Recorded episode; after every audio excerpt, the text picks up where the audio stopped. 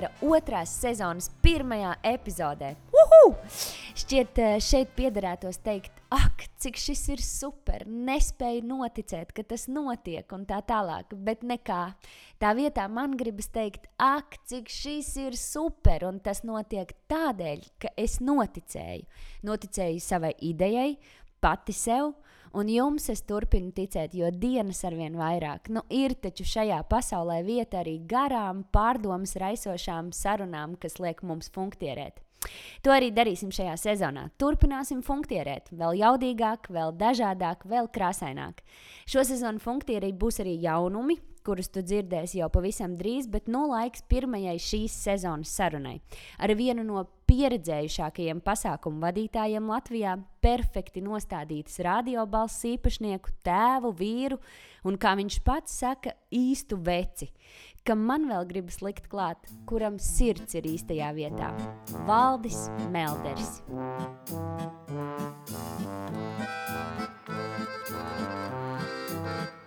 Čau, Valdi!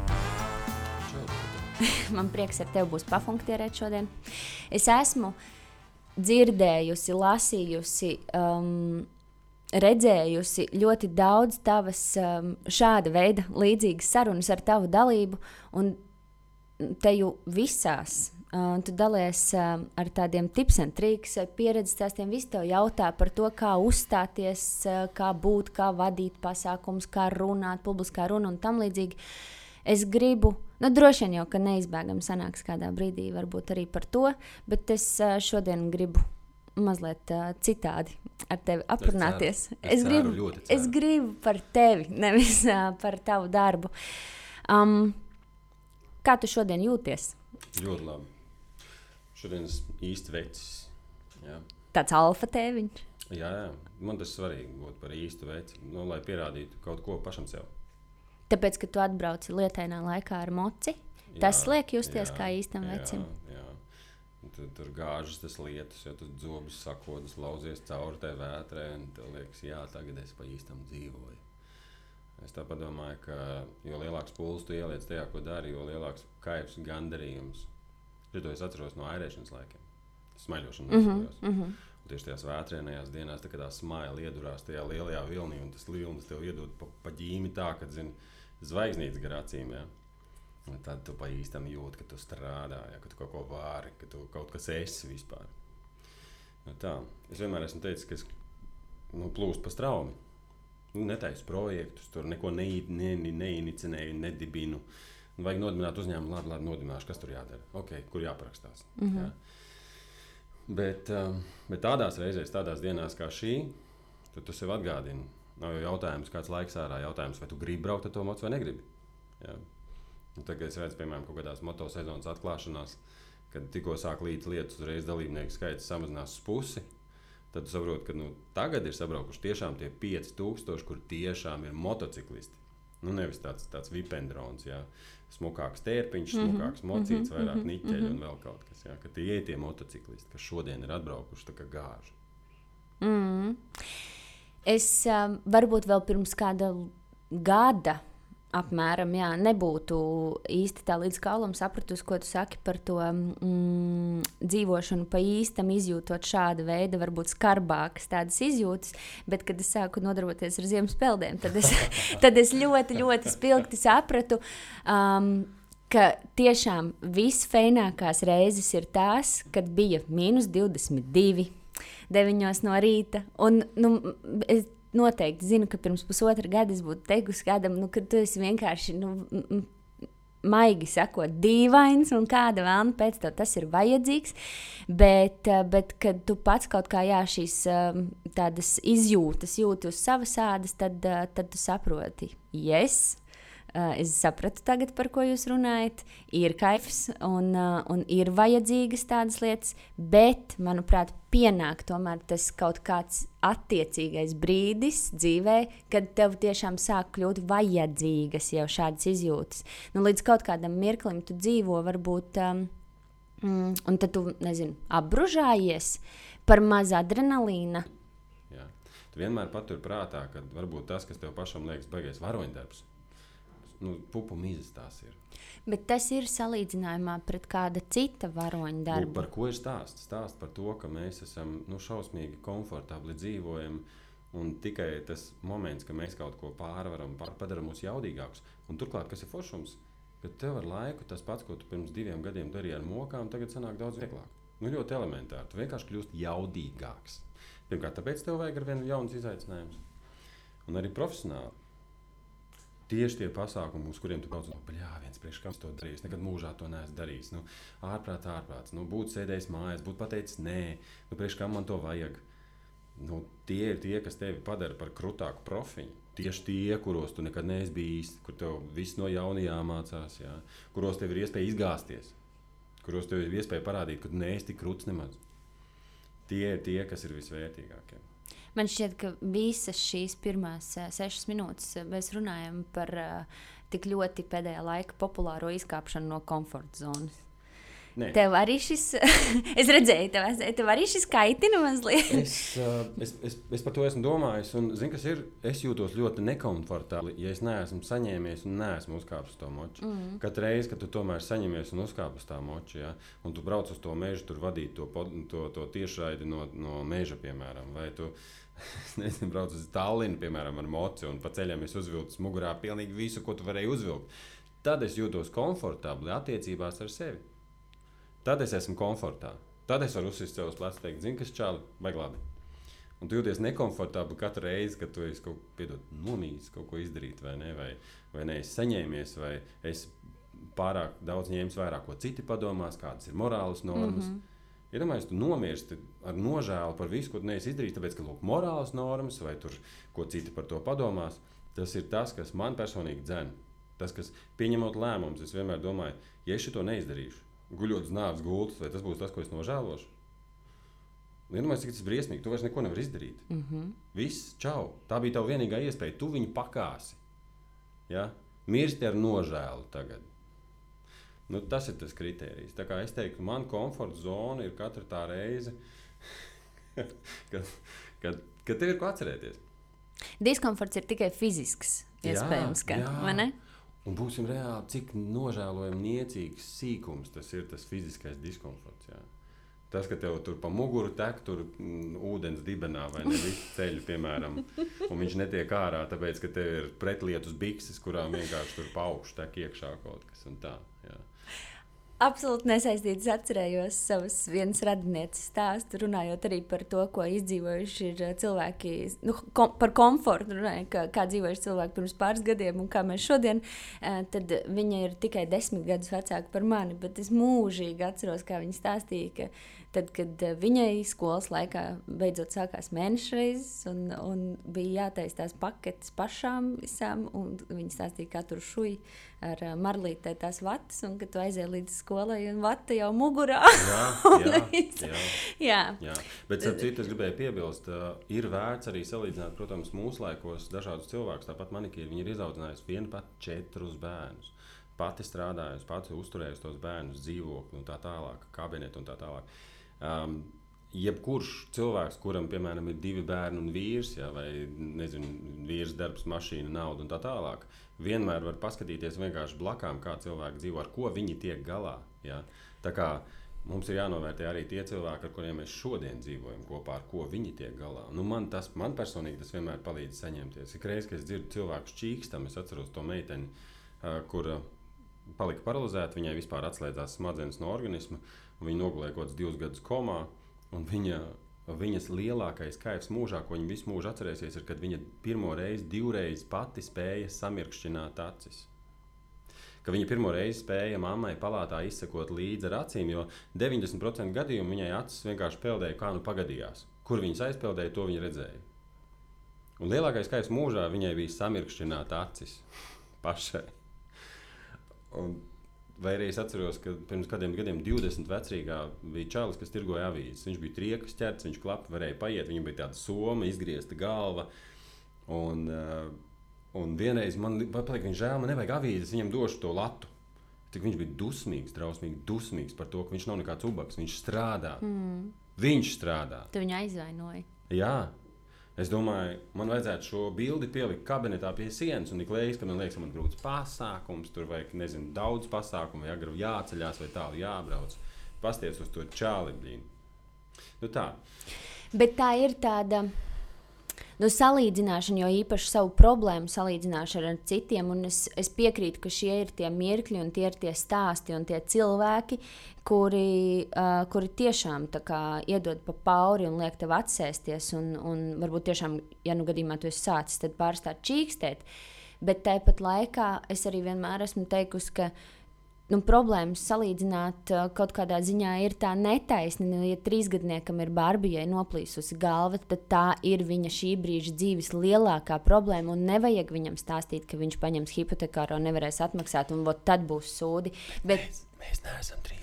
Jā, es saprotu, bet tāpat laikā mēs arī nevaram uzņemties nedz atbildību, ne, ne justies kaut kā mm, mazāk vērtīgi tā iemesla dēļ, ka mūsu, piemēram, dzīvē nav skārusi kāda milzīga nelaime. Un tu nevari būt mazāk vērtīgs tam dēļ, ka tev uh, acis fokusē attiecībā par to stāstu, kur, um, kur meitenei vienkārši tā bija. Um, nu, man kādreiz, kādreiz ir gribējies Nu, piemēram, tiem čaļiem, kas tur nabadzīgs, nespēja pēlpot aiz maskas. Es domāju, ko tu sūdz vispār. Nē, nu labi, šis, tas ir cits. Tā. Jā, uh, tad gribas teikt, ko tu vispār sūdz vari, ja tu šito nevari citu cilvēku dēļ. Bet tajā pašā laikā es apzinos, ka mani jau tas besīja tikai tāpēc, ka es pats sevī visu laiku to cīnos. Es pats sev mūždien pārmetu, ka es kaut ko nevaru. Man citi cilvēki un viņu vājības besīja tikai tāpēc, ka es pats mm -hmm. netieku ar savām galā. Mm -hmm. Ik reiz, kad tev kaut kas besīja pasties spogulī un atbild jautājumu, ar ko tu mīļais cilvēks sevī netiec galā. Jā, Visticamāk, tieši ar to, ko tu redzi jā, tajā jā. citā. tāpēc tu tik šausmīgi visu laiku runā par atbildību, par vīrišķību. Jā, tāpēc, ka tu īsti neesi drošs, vai tu esi gan atbildīgs, gan vīrišķīgs. Jā. Tāpēc, nu, tāpēc ik reiz, kad piemēram kāds politiķis tur sāk citus apsaukāt par mīkstajiem, par mm -hmm, vēl ko, mm -hmm. skaidrs, ar ko tu cīnies, Čali. Man ir pilnīgi skaidrs, ar ko tu cīnies. Tu cīnies ar vīrišķību sevī, tu cīnies ar savu seksuālo identitāti, ja tev visur rēgojās tur zilie un kas tur mm -hmm. vēl. Ja? Mīļo cilvēku, nevajag tik skaļi visiem stāstīt, ar ko tu cīnies. Nu, tas ir nu, pišķi pazemojoši, vai? Mm. Jā, es piekrītu. Tev šogad uh, apritēja 50. Ja? Es nezinu, vai šī ir tā zolīta teikt, nav. Es nezinu. Nu, kas, kas man ir liekas... interesanti. Latviešu valodā vārds apritēji, nu, tā jā. kā mierīgi. Jā. Jā. Krieviski ir stuknula 50, jā. tā kā iesita. ok, tev iesita, tev ir 50 šogad. Tu zini, kas ir krūtākā balīte? Man bija 49 gados. Nā, okay. Mēs arī gājām sapņos un kokteļos burtiski. A, tas bija pirms pandēmijas. Jā, pret 31. janvārs. Jā. Visa moto ģimene, mans jaunais mocis, mēs uzstiepām otrajā stāvā sapņos to moci un, un visi nu, tuvākie moto ģimenes draugi nosvinējām 49 gadus. Nezinot, ka tagad divus gadus mums nebūs tāda pusiņa, nemaz nerunājot par 50 gadu balvu, tur vēl kaut ko. Um, jā, tas bija negaidīti. 50 bija negaidīta, vai tā balīta? Ne, negaidīta. 50 bija negaidīta, bet balīta liecināja tieši par to, ka tu esi pieaugušs cilvēks. Tev nav jāgaida kaut kāds cipars vai datums, lai tagad mm -hmm. kaut ko svinētu. Mm -hmm. Bērni, bērniem nav variantu. Viņam vajag Ziemassvētku, dzimšanas dienu, vārdienu. Tu svini tad, kad tev ir noskaņojums. Ko tu negaidīji no saviem 50? Nu, kā, nu, es, piemēram, atceros, ka manai mammai bija mm, 40. Man liekas, ka viņa ir pensionāra. Mm -hmm, Jā, mm -hmm, nu tā. Mm -hmm. Bet to arī doktori saka, arī objektīvi mēs esam 30 gadnieki reāli šobrīd. Tā kā tas, tas uh, tur nav nekā tāda subjektīva, tas pat ir objektīvi. Nu tā. un tu negaidi to, un es nevaru iedomāties savu fāteri 50 gados ar, ar riču klēkājiem no apmales uz apmali vai ne. Vai, vai tur gāžot ar moci un, un, un es sajūsmu ļaujot ķiverē. Ne? Es nespēju iedomāties, ka mans nopietnais vāteris 50 gados kaut ko tādu darītu. Ja? Uh, nu, tā, tas ir tas, kas ir negaidīti. Mm. 30 gadnieki, rastīti, kas ir manā burbulī vairāk, uh, risina vienus jautājumus. Nu, ir, es tagad tikai to saprotu, ka, ka ir līdzīgi tie risinājumiem jautājumi, un, un tiešām tā arī saka, ka ir tādas 30 gadnieku. Uh, nu, tā, tā nav nekāda krīze, tas ir tāds uh, foršums, kad tu sāc uzdot jau tādus eksistenciālākus jautājumus, sāc apdomāt, pārdomāt, sevi vairāk iepazīt, sevi vairāk iemīlēt, dzīvi dzīvot. Vienmēr sakot, tas ir 30 gadnieku stēle. 30 gadnieku. Nu, man tā gribas okay. sacīt. Labi. Es par visiem, protams, neuzņemos atbildību. Tad ir uh, mm, slavenā 40 gadu krīze, par to es neko nezinu, neko nekomentēšu, bet nu, tā saka. Un tad ir uh, tie 50, ko, ko tur parasti piesien. Kas tur notiek? To formulējumu viena meitene, laikam, Twitterī vai Facebookā bija rakstījusi, kas ir, kad tev ir 30 tad tajā istabā, tumšajā, kurā tu esi visu laiku uzgrūdies kaut kādiem priekšmetiem, mm -hmm. jo tu viņus neredzi, mm -hmm. tu mhm. nesaproti, kas notiek, ka pamazām sāk parādīties gaisa. Exactly. Es ja? pilnīgi piekrītu. Nu, tas, tas, ko es saku, 30, tas, Jā. ja tu sāc sevi mazliet iepazīt. 30 gados es vēl nebiju pieaugušais. 40 gados tu sāc uh, saprast, ka, kas tev vispār patīk. 45 gados pirmo reizi man parādījās tāds sajūta, ka man ir tiesības uz savu viedokli ka es vispār drīkstu teikt, zinu, kas ir, ne tā nav. Mm -hmm. Līdz tam bija, ah, jā, nu labi, ok. Mm -hmm. ja? Jo nu esmu labi audzināts. Protams. Nevar cilvēkiem pretī runāt. Un tas ir tas stāsts par to zilonēnu, ja, kur bērnībā piesien pie krūma. Viņš ir izaudzis tā, ka viņš baubā varētu līdzi sev aiznest, bet viņam joprojām ir sajūta, ka viņš mm -hmm. ir mhm, piesiets pie mhm. krūma un viņš nekur neiet. Un tas 45 gados pēkšņi saprot, klausies, čāli. Tev ir tiesības uz savu viedokli, uz savu nostāju, savu pārliecību. Tev ir tiesības kādam pateikt, ka, tas, ko viņš saka, ir pilnīgs muļķības. Un pirmo reizi to sajūtu saskāros, kad divi mūziķi, tas vēl bija pirms krīzes, ko 2008. gadā. Stāstīja, viens otram stāstīja, jā, te nekas nenotiek, darba nav. Un es klausos, un tas otrs sāk domāt, nu jā, taisnība. Un tad es zinu, mūziķis, kas strādā zinu, pat 250 mm -hmm. koncertiem gadā. Mm -hmm. Es domāju, kāds tu esi loks, ja tev nav darba, tad, kad citiem darbi ir tik daudz, ka nevar paņemt. Tā vietā, lai pieiet klāt un pateikt, klausies, čau, neklausies to idiotu. Viņš vienkārši nemāķi spēlēt vai kaut ko tādu. Tu noklausies un domā, jā, nu, ko nu es, ko nu es. Nu, mm. Pļā, viens pasaulē ir bojā, tev vienā brīdī jāpasaka, kāds ir loks. Nu. Citādi lielākā daļa ļaužu šaubīgie. Viens kaut ko pasaka, viņš saka, ah, nu jā, tā ir. Otrs kaut ko pasaka tieši pretēji. Ah, nu jā, tā arī ir. Mēs jau necīnāmies savā starpā, jā, tie lohi. Mēs cīnāmies par tiem, kas svārstās pa vidu. Mm. Arī šodien, protams. Bet um, tas nav tas, kas izšķir vai nē, bet atšķir um, nezinu, līderi vai uh, veiksmīgāku piemēru no tā, kurš tiešām visu mūžu tā arī nu, kā lohs nodzīvos. Es teiktu, tas atšķir pieaugušo no bērna kamēr tu atsaucies uz citiem, kamēr citi vainīgi, kamēr bērnība ir vainīga, mamma, tēcis, krustmāma, priekšnieks, tikmēr tu esi tas bērns. Jo tu visu laiku atzīsti, ka tu esi atkarīgs no citiem. Tā problēma ir tāda, ka kamēr tu vaino citus, tavā dzīvē nekas nemainīsies. Es tev absolūti garantēju, ka kamēr tu vainos citus, tava dzīve būs tikpat sūdīga un arvien sūdīgāka ar katru dienu. Ja? Tāpēc, ka tu darīsi visu laiku vienu to pašu un atradīsies turpat, kur tu esi. Un, un, un tas, diemžēl, ir cilvēki, jā, kuri nav gatavi pieaugt. Es runāju arī ar saviem bērniem. Viņi saka, viņiem bail pieaugt. Nu, piemēram, man vidējā meita, viņa saka, viņai bail pieaugt, jo tu pēkšņi esi atbildīgs par visu. Es viņu saprotu. Jā.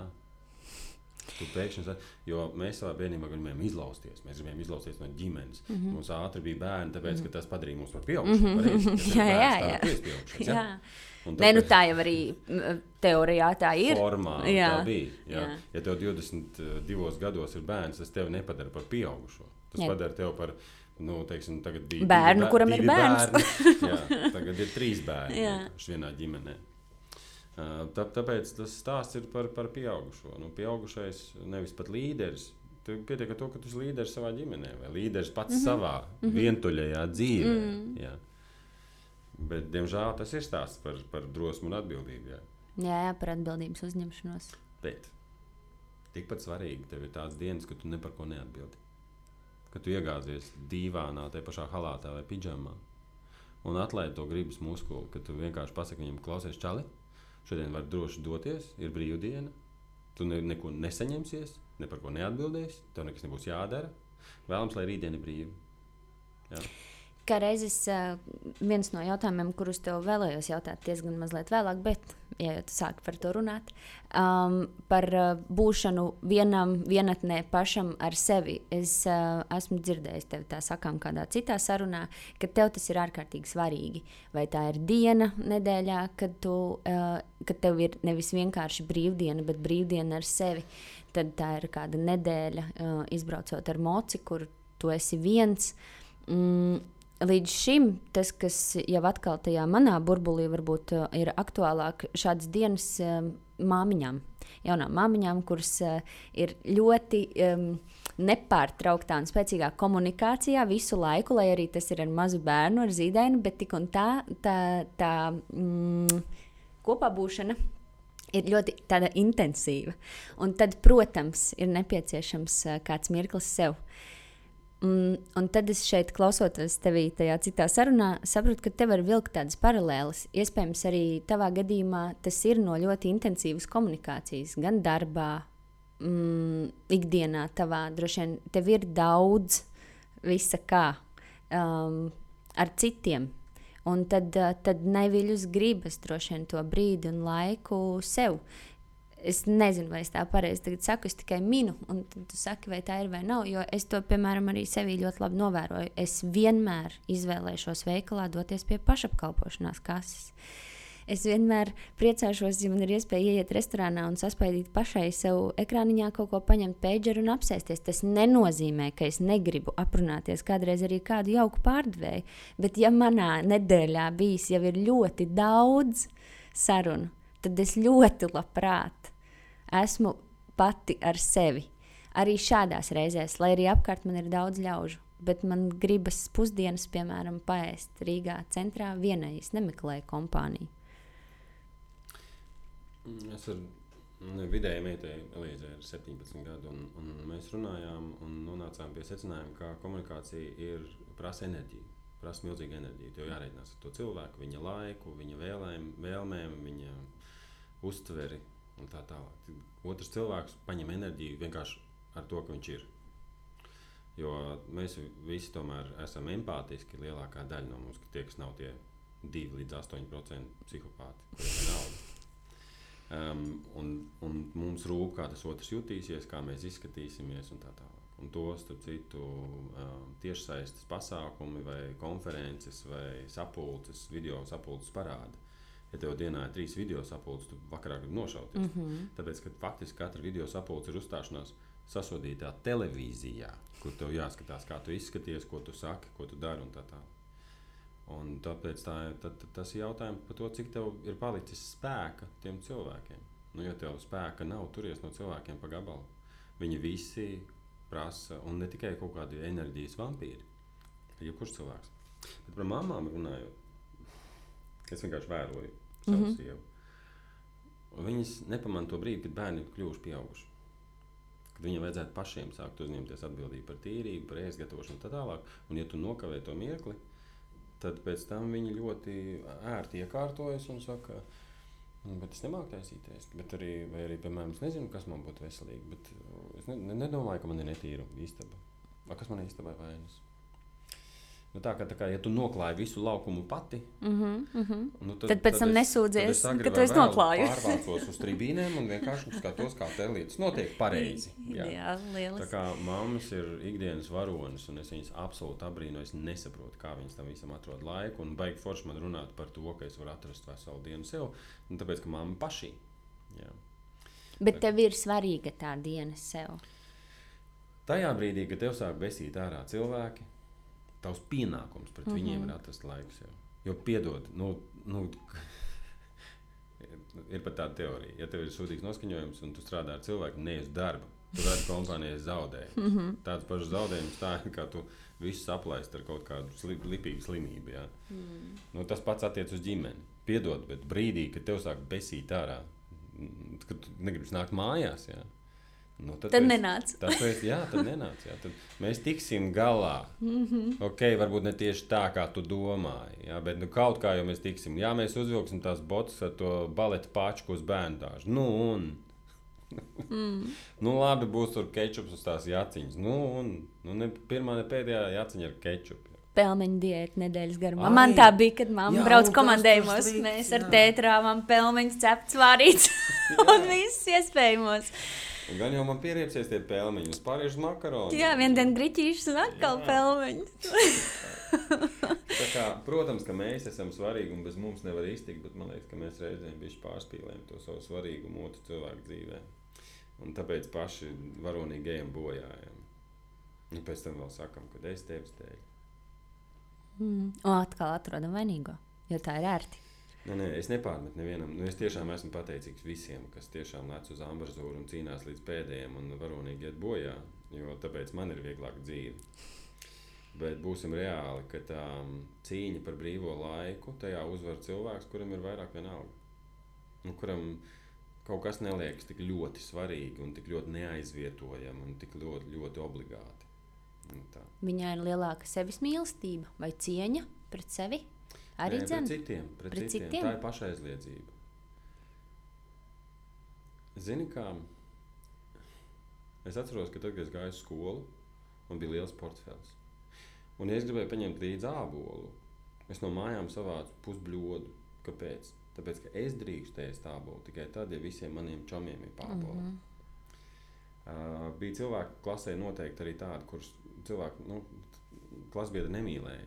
Bet viņi bija tie labākie. Viņi, viņam nekad nekā nebija žēl. Viņš to varēja nopirkt saldējumu, viņš varēja dot pēdējo naudu, viņš to varēja dot savas jaunās botas. Viņš darīja visu, lai tikai ie- iepatiktos. Nu, lai izpelnītos mīlestību. Vai tie cilvēki, kuri tik šausmīgi visu laiku par visu tur rūpi, nav cilvēki, kas izmisīgi visu mūžu cenšas aizlāpīt kaut kādu caurumu. Es, piemēram, rāpjos uz skatuves, lai to dabūtu. Ja, to sajūtu, ka tu esi normāls. Mm -hmm. Ar tevi ir viss ok. Mm -hmm. Nu, un tev visu laiku ir kaut, kaut kāds apliecinājums. Vai tie cilvēki, kas nepārtraukti par visu rūpējās, un viņiem liekas, ka bez viņiem nevar iztikt, vai viņi nelāp tādā veidā kādu caurumu ciet. Mm -hmm. Labi, es turpināšu padomāt pēc tam, pēc sarunas, bet es par, par šo padomāšu.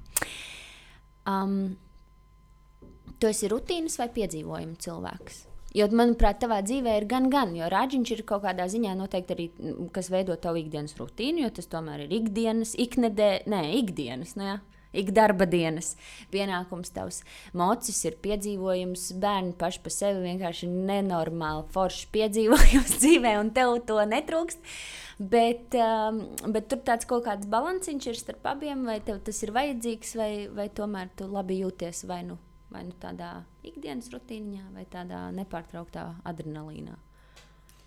Kaut kādiem pieciem, sešiem gadiem es strādāju bankā no 9 līdz 5, 4 dienas nedēļā. Vadīju mācības, iekšējās mm -hmm. mācības. Mums bija divi kursi uh, par uzticēšanos, kā ilgtermiņa attiecību pamatu un par dažādiem klientiem. Četri mēneši, četras nedēļā, 9 to 5. Es nesaprotu, kā tu vari aiziet pusdienās, un tev obligāti jābūt pēc stundas apakaļ. Ja tu satiec čomu, piemēram, jūs iedzerat tur, nezinu, vīnu, piemēram. Vai, ja tu gribās pa dienu pagulēt džakūzī un palasīt žurnālu vienkārši, vai vienkārši aiziet pusdienu, pusdienu laiku nogulēt divas stundas. Kā tas ir iespējams? Kā cilvēki dzīvo? Es nesaprotu. Kā jūs varat tā dzīvot? Es saprotu, nu, nav izvēles un ko un kā. Jo es, es nezinu, es, es pamēģināju, es tiešām ļoti abrīnoju tos cilvēkus. No vienas puses, protams, zini, kas ir foršums rutīnā. Nav stresa. Mm -hmm. Tu zini, kas tev sagaida. Mm -hmm. Nekāda stresa. Tu atnāc uz darbu, nopašī, aiztais durvis, mājās dzer āliņu, skaties filmu un, un, un, labi, vienalga, vai skriet vai peldēt. Rutīna ir miers. Rutīna ir stresa trūkums. Rutīna ir paredzamība. Nu, tas, tas ir komforts. Jā. Rutīna man ļoti patīk. Bet es nespētu gadu desmitiem vien to pašu darīt. Nu, piemēram, šonadēļ aizvakar man bija tiešraidi no meža par meža jautājumiem. Uh, piemēram, rītā mēs šeit pat teikumā rakstām raidījumu par online komunikāciju, pēc tam skrienam uz kāzām, pēc tam sestdiena ir lampa, jā, mm -hmm. kur ir visdažādākās tēmas. Nu, tad ir kaut kāda auto prezentācija, kur tu testē kaut kādu elektrosuperauto par 130 tūkstošiem. Uh, tas ir tas, kas tev ļauj to rutīnu izturēt. Tas ir tas, kas tev ļauj katru rītu iet uz to rāģiņu. Mm. Paldies, šis kā medus manām ausīm, jo man brīdi uznāk tādas šaubas vai nezinu, domas par sevi. Varbūt, ka, ka tas nav ok, ka es grasos uh, nu, visu dzīvi uh, pati vairāk vai mazāk kārtot savu ikdienu. Un tieši tā kā tu saki, paņem divu stundu pauzīti dienas vidū, ja, ja tā kārojās un tam līdzīgi. Man šķiet, ka varbūt nezinu, kas pasaule, kosmosa, sabiedrība kaut kas sagaida tomēr no katra cilvēka normālu darba laiku, ar normālu darba grafiku. Bet tagad, uh, tagad es saprotu, ka viss fini var nodzīvot. arī līdz 50. Man liekas, man pirms kādiem gadiem desmit bija tāda praktikanti. Jolanta. Jolanta bija viņas mamma. Nu, vecākot. Mēs visu dienu nogājām pa klientiem. Tad braucām uz jūrmālu, tad tur, es nezinu, vēl kaut ko tur. Nu, viņai bija tāda aizraujoša diena. Viņa bija vienīgā, kur nenobijās, kad es teicu, mm. viņa saka, kur jābūt. Es saku, paskaties, kur atrodas radios konto, cikos jābūt sešos. Sešos, jā, sešos. No astoņiem praktikantiem, nevis praktikantiem, bet tiem ēnām. Mhm, Ēniem. Jā, nē, jā. Viņa bija vienīgā, kas palika. Dienas beigās viņa teica, es nezināju, ka tā arī var dzīvot. Jā. Un, un, un tikai tad tu saproti, ka tas ir acīm redzot kaut kas īpašs. Bet es ieteiktu tiem cilvēkiem, kuri grib dzīvot tādu brīvu, dažādu krāsainu dzīvi, sameklēt sev rutīnas darbu, kurā mm. jūs nopelnāt iztiks minimumu. Jūs varat taisīt rādi, varat taisīt karuseļus, varat taisīt visādus mākslinieciskos izklupienus, ja jums ir iztiks minimums. Tas viss, par ko es tev stāstu, tas viss tikai tāpēc, ka es varu izvēlēties, kādus mm -hmm. pasākumus ņemt. Kāpēc? Tāpēc, ka man ir iztiks minimums, par ko paldies radios konto jau 28. gadu. Tā kā tā, tas, tas būtu, man liekas, optimālais variants, ka tev ir tas bāzes kuģis, kurā uzpildīties, un tad pēc tam jau nu, taisi kādus akrobātikas trikus tu gribi. Tu gaidi, ka tu aizies pensijā, ka pie radios konta parādīsies tāds dinozaurs ar tavu galvu. Tur tik ilgi vienā darba vietā valdi. Es nē, tas kompliments. Nē, nē, es tev pateikšu, kāpēc nespēju. Tāpēc, ka Katrīna Pasternaka šogad iet pensijā. No Jā? jā Oi, kataksos. Un es pēkšņi ka tā kā esmu gadu, strādājis 30 gadu non-stopā, man ir darba stāsts, es varu iet pātrinātajā pensijā, kas ir 62 gadi, kas ir pēc 12 gadiem. Pēc 12 gadiem es varu iet pensijā. Es gan nespēju iedomāties, kurš normāls cilvēks gribētu iet pensijā 62 gados. Ja es tik ilgi nodzīvošu, 62, Nu kā forši pensija, lec uz moča, mm -hmm. laid pa piecreiz mazāk pasauli. nekā, nekā tu mēnesī šobrīd pelni. Jā, es varu to rēķināt. Tas varbūt būs tāds iztiks, iztiks, iztiks minimums, kad tu būsi pārdevis beidzot pēc 30 gadiem izmaksāto dzīvokli un pārvācies uz mazu mājiņu kaut kur pierīgā. Bet vai tas nav tāds uh, pārsteiguma moments katram? Tu zini, kāda būs tava pensija? Mm, Tak ne? Es nereiķinos ar to. Es Nē, daru- nu jā, bet, bet, bet to taču arī nemaz fiziski tā no, normāli uzzināt nevar. Ne? Nē, nē, var. Tev, tev visu laiku uzkrājums parādās. Tu vari iet katru, katru gadu, iet un nu, apskatīties savu Latviju LV, kāds ir tavs pensijas uzkrājums. Var Un tur tu zini arī, cik tu mēnesī saņemsi. Uh, jā, apmēram. Nu, atkarīgs no tā, cik ilgi tu dzīvosi. Nē, nu, tieši tā, tāpēc saka, man šķiet, tas ir Nē, tāds. nu kā ir tur ir pirmais, tāds otrais Pārsteigums tev pirmajā mēnesī, kad tu to saņem, un tad tu arī realitāti Nu, ieraugi. Es drīzāk visu laiku domāju par to, kas ir tas darbs, ko es varētu darīt līdz mūža beigām. Es teiktu, ka tā, tas būtu daudz veselīgāk nekā cerēt Nu, okay, kas tas ir? Tu esi izdomājis. Um, Jo man jādomā. šķita, ka es tev neprasīšu šo, jo man liekas, ka nu, labi, jau par daudz, varbūt par tiem gadiem, un tad uh, tu uztvers varbūt to uh, kā norādes kaut ko, jo mēs esam par šo runājuši ar uh, jaunākiem uh, tava amata brāļiem. Un, uh, un tur gan es vienmēr uh, nepakautrējos pajautāt, kāds ir tāds dzīves plāns, varbūt, uh, jo skaidrs, ka šis darbs, ko dari tu, ok, radio, varbūt nav tik būtiski tā bilde. Ja? Mm, Es nezinu, vai skonto ir arī bilde, bet mm. ir jau rāģiņi, kuriem ir tur video arī. Bet, nu labi, tur fine. Tava balss droši vien uh, ar gadiem kļūs ar vien, ar vien pievilcīgāk radio formātam. Visādi Bet, nē, nu labi. Var, jā. Galvenais nepazaudē pavisam. Bet um, pasākumu vadīšana un, un būšana kaut kur redzamam un kadrā, un tā tas tomēr paģēra kaut kādu arī nu, skatu un, un tam līdzīgi. Nu, es nezinu, nezinu nevienu, bet iespējams, ka tāda ir, kas arī tur ar spieķīti kāpj uz skatuves un es aicina redzu. visus baigi dancāt. Es Nu, tā, redzu tādu sirmu čāli, jā, tādās ādenēs, jā, ar tā, nezinu, kas bārdiņi var būt, jā, tādām tā, Lenona brillītēm, jā. Tāda ritīgi indīga, kurš beidzot var atļauties runāt visu, ko viņš grib.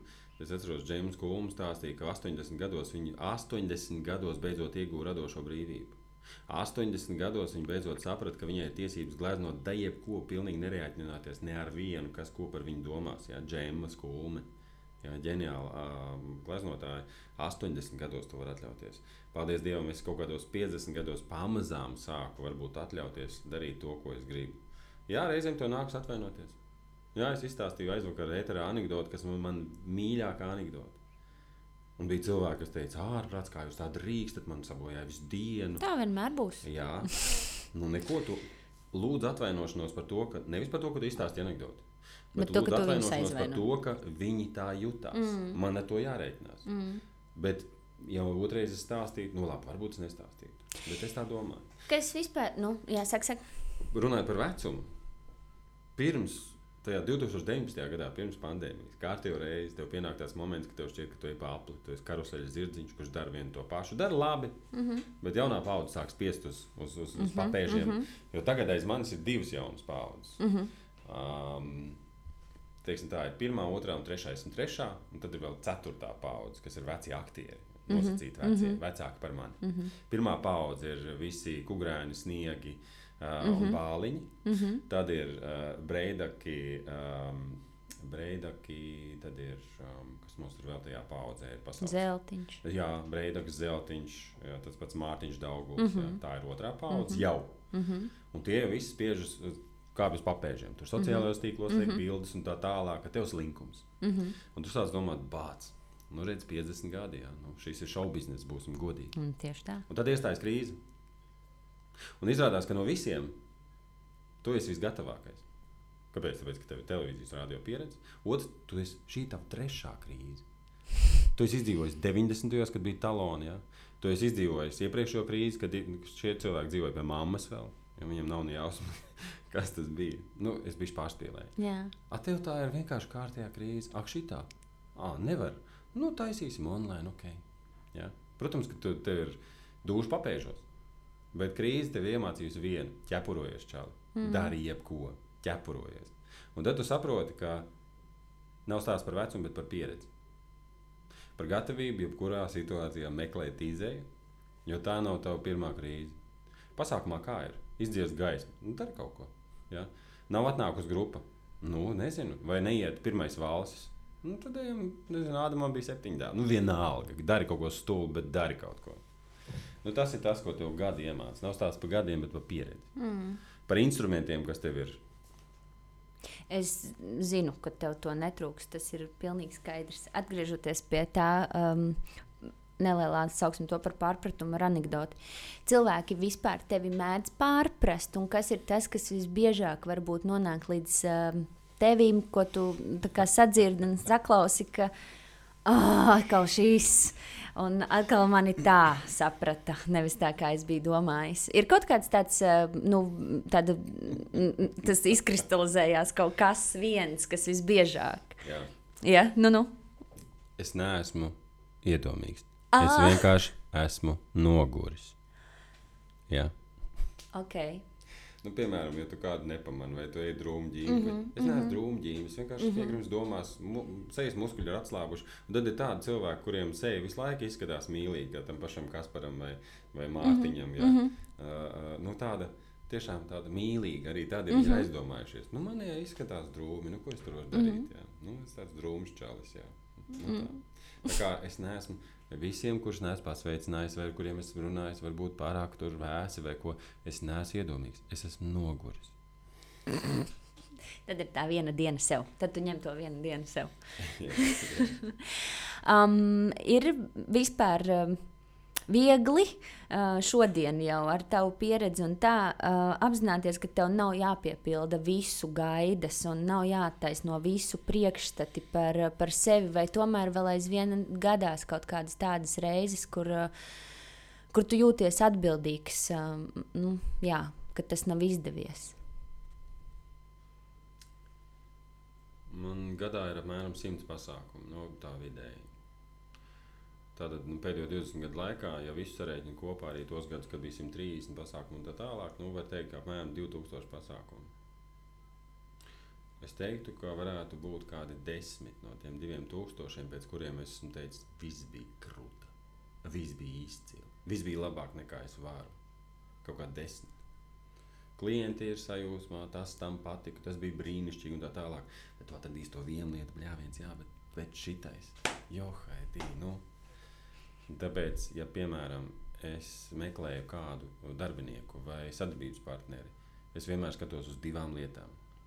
Pirmā, viņam nekad nebūs labi. Tajā, ko viņš ir darījis, mm -hmm. tajā, ko viņš ir darījis. Jā, jā, nevis citi. Viņš vienmēr būs gatavs mācīties. Vienmēr viņam liksies, ka viņš vēl to nemāca, viņš to, to nezina. Viņš ar cieņu skatās uz tiem, kas ir labāki. Viņš no viņiem mācās. Un otra lieta, viņš vienmēr ir gatavs uzņemties atbildību par kļūdām. Nekad, nekad nestrādājiet ar cilvēkiem, kuri vienmēr vainos kādu mm -hmm. citu un vienmēr teiks, ka vai tad bija slikti. Es esmu baigts krūts cilvēks. Nekad nestrādājiet ar šiem cilvēkiem. Viņiem nekad viņi neaugs, un, uh, un otrs uz viņiem nevarēs paļauties.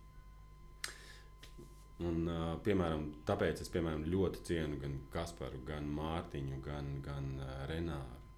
Ka viņi mācās, mācās un mācās. Visu laiku viņi bagātina savu instrumentāriju. Kaut arī es varu pateikt, ka viņiem tas instrumentārijs ir trīsreiz lielāks nekā man. Ja, kurš nu, mēģina tur uz vietas kaut kā improvizēt. Viņiem improvizācija ir 380 gatavi paņēmieni, ko viņi var jebkurā brīdī likt lietā. Renārs tā gatavojas pasākumiem, kā es nekad mūžā neesmu gatavojies. Mm -hmm. ja. Tāpēc es ar milzīgu cieņu izturos pret tiem cilvēkiem, kas, kas nekad nav mierā ar sevi, kā profesionāļi. Kā cilvēki viņam būtu kaitinoši. Tu viņam saka komplimentu, viņš saka, nu nē, bet nu, kā tev smuklēt, jā, bet es viņu Jau kumpalās, Jā, jā, jā, jau šito es trešo reizi jau vēl. Bet jā, viens, paldies, Mm -hmm, mm -hmm. paldies, viss. Tu spļauji man acīs. Ā, es kļūdījos, jā, nav forša kleita. Ā, tu neesi gudra. Mm. Mums vispār šķiet, um, par tautu nereti saka, ka mēs uh, tā nevisai veiksmīgi uzņemam komplimentus. Bet droši vien skaidrs, ka viss nav vienā maisā, laikam tas, protams, bet nu, tā var būt uh, tiešām. Mm. Globāli paraugoties, um, es zinu jau, ko tu man atbildēsi uz nākamo jautājumu. Um, Tu gan esi Mm iedomājies. -hmm, es esmu nenoliedzami. Tas tā jau no šūpuļa. Um, par kļūdām es gribu tev pajautāt, vai tu kļūdies un, un vai tu baidies kļūdīties. Un es kā esmu iedomājies, to atbildēt, bet nu, tu saki, un tad es te vai nu sitīšu plaukstīņus vai teikšu, bāc, kā kļūdījos. bet uh, vai tu baidies kļūdīties? Un kā tu vispār savas kļūdas uh, uztver?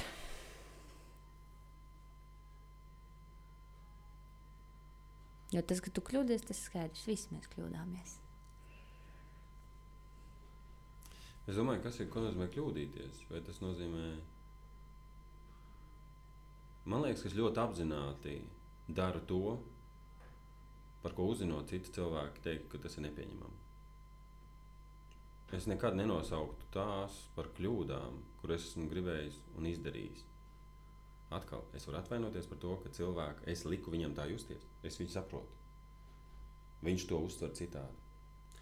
Bet man nevajadzētu nožēlot, ka es tā esmu izdarījis. Jo tas, kas citiem šķiet kļūda, nē, viss, ko es šobrīd daru, es daru ļoti apzināti. Es negribētu, ka cilvēki to uzzina, tāpēc ka tas viņus varētu šokēt. Bet es nevaru atbildēt par visu cilvēku gaidām, par to, ko viņi sagaida no manis. Nu, sorry, ļaudis. Es nevaru atbildēt par to, ka jūs gribētu, lai es esmu tāds. Nu, es neesmu vienmēr izcils tēvs, lai cik kādam gribētos tur to tā uzzīmēt. Ja? Bācis, es esmu tik slings tēvs reizēm. Vienīgais, ko es varu garantēt, ka es mīlu savus bērnus un es cenšos viņiem radīt drošības sajūtu. Es cenšos vienmēr paklausīties, ja viņiem ir kas sakāms. Ja? Jā, vai esmu labs tēvs? Nekādā gadījumā. Ir daudz, daudz izcilāki tēvi, kur iet ekskursijās un tur plāno visu ko un izglīto savus bērnus un tā tālāk. Tas vienkārši slings. tev. Jā, es esmu egoistisks tēvs. Man liekas, ka no tā kā lidmašīnās rāda maska no sākuma jāuzliek sev un tikai pēc tam mm -hmm. palīdzēt bērnam. Mm -hmm, mm -hmm. Jā. Vai esmu labs vīrs? Tā nē. Ir daudz, daudz izcilāki vīri. Kaut vai tas, ka, ka man mājās riebjās jebko darīt. Nu, priekš tam ir santehniķi, elektriķi, es nezinu, mājkalpotājs. Bet tu vari samaksāt viņiem. Tas Jā, ir ļoti protams, būtiski. Tieši tā. Galvenais, lai ir izdarīts tā. Ja vien, ja vien kādam tas neliekas nevajadzīgi dārgi, un labāk to izdarīt pašai. Jā, jā, ļoti normāli. Jā. Bet mums ir kaut kāda tendence celt tos cilvēkus uz kaut kādu piedestālu un pēc tam ar milzīgu prieku nogrūst lejā un mm. teikt, ah, es zināju, kaut kas tur slēpjas. Tā kā es teiktu, tā, viss, ko varētu uzskatīt par kļūdu, lielākā daļa, ko varētu uzskatīt par kļūdu, ir apzināta izvēle. kur vienkārši cilvēkiem nav pieņemama. Es neatvainošos par to, ka es tā darīju, bet es varu atvainoties par to, ka kādam tas lika justies slikti. Bet dažkārt sanāk neapzināti kļūdīties, Jā. negribēt. Nu, tas nu, taču Jā. ir vienkārši cilvēcīgi. Mēs visi kļūdāmies. Un tad, ko tu ar to savu kļūdu iesāci? Ir, Tad, zini- kad tu saproti, Ir, zini, ir tādas kļūdas, kur tu vairs neko nevari iesākt. Bija, tā bija vienīgā iespēja. Piemēram, kāzas vadot, tev ir mm. -hmm. vienīgā iespēja. Tas ir vienīgais. Nebūs nāk, tikamies nākamgad, tad jau būs labāk. Kāzas ir augstākā var pilsēta. gadīties arī nākamgad. Nē, ne. kādreiz div, divreiz vienam un tam Nē, pašam cilvēkam nē. vadījis Tad, kāds. kad viņi ir otrreiz precējušies. Atkal. tie paši Jā, divi. jā, jā ok, jā, labi. jā. Tas cits. ne. Bet ir tādas kļūdas, kur vairs neko nevar izdarīt. Man bija viens pasākums, kurā, kurā meitene bija sarunājusi Raimondu Paulu. Raimondu Paulu kā pārsteigumu. Un zini, kā nāk Raimonds Pauls, un tagad viņam ir jābūt tā, ka ir tā runa. Tas pārsteigums, meitene visu izstāsta. Un man pazīstama un mīļa meitene, brīnišķīga meitene. Kur viņi visi izstāstīs, un tad saka, tā, Raimonds Pauls. Ne, nenosauc vārdā, mums ir pārsteigums no, no tā, mm no ģimenes, tā, tā, tā, tā, tā, tā. Un man liekas, ka nu, nevar Raimons Pauls tagad stāvēt pie durvīm un gaidīt komandu. Nu, kad viņš nāk, viņš nāk, un es saku, nu, sāciet nākt. Un viņi ir savas runas vidū. Viņa vēl nav pagūst pateikt, no kā ir pārsteigums un kam ir pārsteigums un kā. Un viņš jau parādās durvīs. Un viss. Mm -hmm. Viss svarīgais, brīnišķīgais, ko tu gribēji pateikt, ir palicis nepateikts. Jo brīdī, kad Raimons Pauls Protams, tu vari vairs nerunāt. Un tu esi tas, kuram likās, ka Mhm. nevar tā likt Raimondam Paulam gaidīt. Mm. Un tu neko vairs tu nevari darīt, nebūs otras iespējas. Tu atvainojies vai neatvainojies, rūkums paliek. Jā. Jo tas bija svarīgi. Nu, arī pēc 20 gadiem tu vari pieļaut tādas kļūdas. Jā. Kļūda, tu vari teikt, gribēju kā labāk, sanāca kā vienmēr. Tad tā ir kļūda. Mm -hmm. Nu, šis ir tas gadījums. Jā. Bet tur nekas nelīdz. Tu viņu nevar izlabot. Mm. Par pavisam citu uh, tēmu. Tu um, dedzīgi um, centies uh, aicināt cilvēkus uh, šajā laikā um, vērst kaut ko par labu. Un es skatoties uz visiem taviem ierakstiem un komunikāciju sociālajos tīklos, un lasot visus tos komentārus, un kā tu tiešām nu, pašaizliedzīgi centies atbildēt un cīnīties šķietami pret, nu, nezinu, pret kaut kādu sienu. um, man šķita, to visu lasot, valdi. Pirmkārt, nu, tā izturība un tā, bet uh, man liekas, ka tu pats sev varbūt. Um, nezinu, iešauju kājā. Tāpat laikā es tā arī ļoti atbalstu un es saprotu, bet, uh, bet man šķita tik, tik traki grūti ir ar uh, visu to uh, baru. Tā toleranti un, un, un cieņpilni nokomunicēt. Es runāju par to, ka tu aicināji cilvēkus vakcinēties. Un, uh, un tas, protams, vēl aizvien un tā tālāk ir ārkārtīgi diskutabls un apspriests un, un milzu, milzu, milzu temats uh, pie mums. Bet kāpēc tev tas bija svarīgi? Vai tur ir tāda um, atkal jau tava, nezinu, empātija? Un, un tas tiešām ir stāsts par uh, mūsu kopīgo uh, valstisko veselību un, un būšanu, visādu veselību, gan, gan to, kas mūsu tiešām fiziski, gan ekonomiski, un visādi citādi. Vai tur ir tā kā mm, centieni pašam sevi pasargāt un savu veselību, aicinot citus būt atbildīgus? Kāpēc, tev, kāpēc tu kāpi tur tajā visā?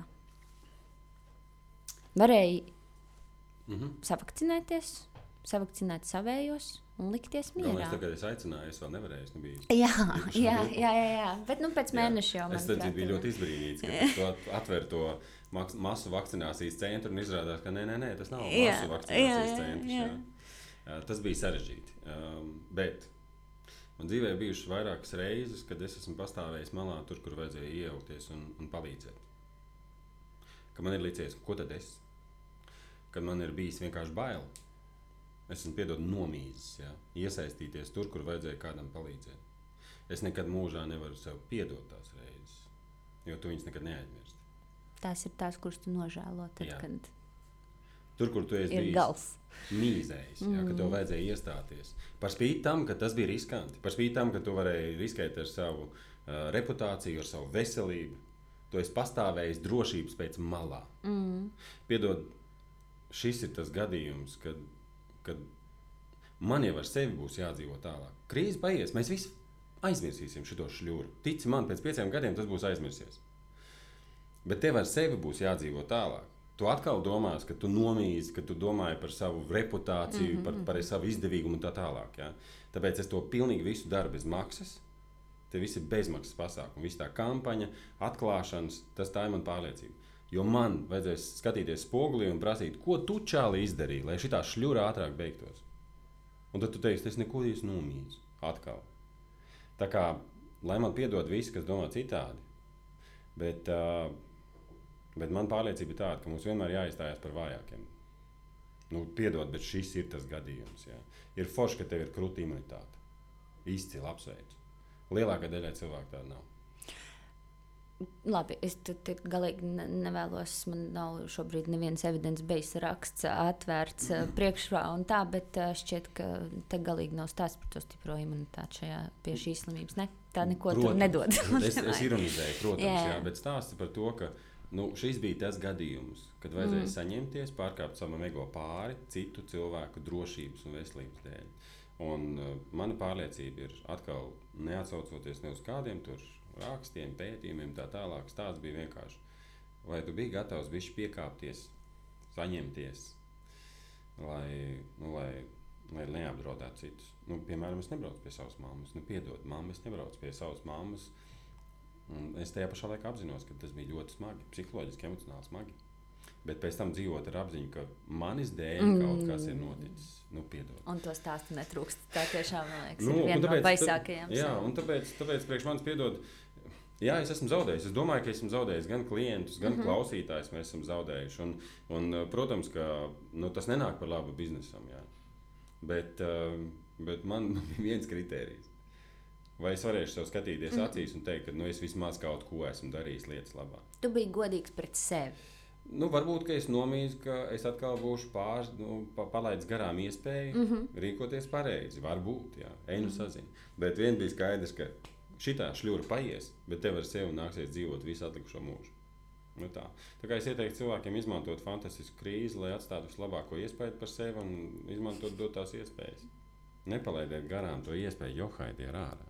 Mm, Daudzi nelaiž garām šobrīd, un spīd valda tā, ka, uh, bet manuprāt, eh, tur varētu būt eh, tas trīs sekundžu slavas stāsts. Ir viena svarīga lieta. Es pat zinu, kāpēc cilvēki tā dara. Viņi ir dusmīgi, aizvainoti, nobijušies un tā tālāk. Un tādus ar tādiem ir ļoti viegli manipulēt. Mm -hmm. Tāpēc es, es saprotu, ka tas izklausās augstprātīgi, lecīgi. un- Bet mēs jau noskaidrojām, ka tu neesi iedomīgs. Es Es esmu saņēmies piedot pilnīgi visiem, nu, kuri, manuprāt, rīkojušies nepareizi vai maldījušies vai kā citādi. Bet es nepiedošu tiem ceļiem, kur apzināti izmanto mm. -hmm. to aizvainojumu, dusmas, to izmisumu, kur apzināti izmanto tur kačājot savus biznesa intereses, mm -hmm. brīnumzālītes, uh, politisko kapitālu. Mm -hmm. Tas ir īpaši ļauni. Lūk, to gan es neliešu piedot. Mm. Kā tu gribētu, lai cilvēki tevi atcerās? Zini, kā es gribētu, lai viņi, lai viņi domā labu par sevi.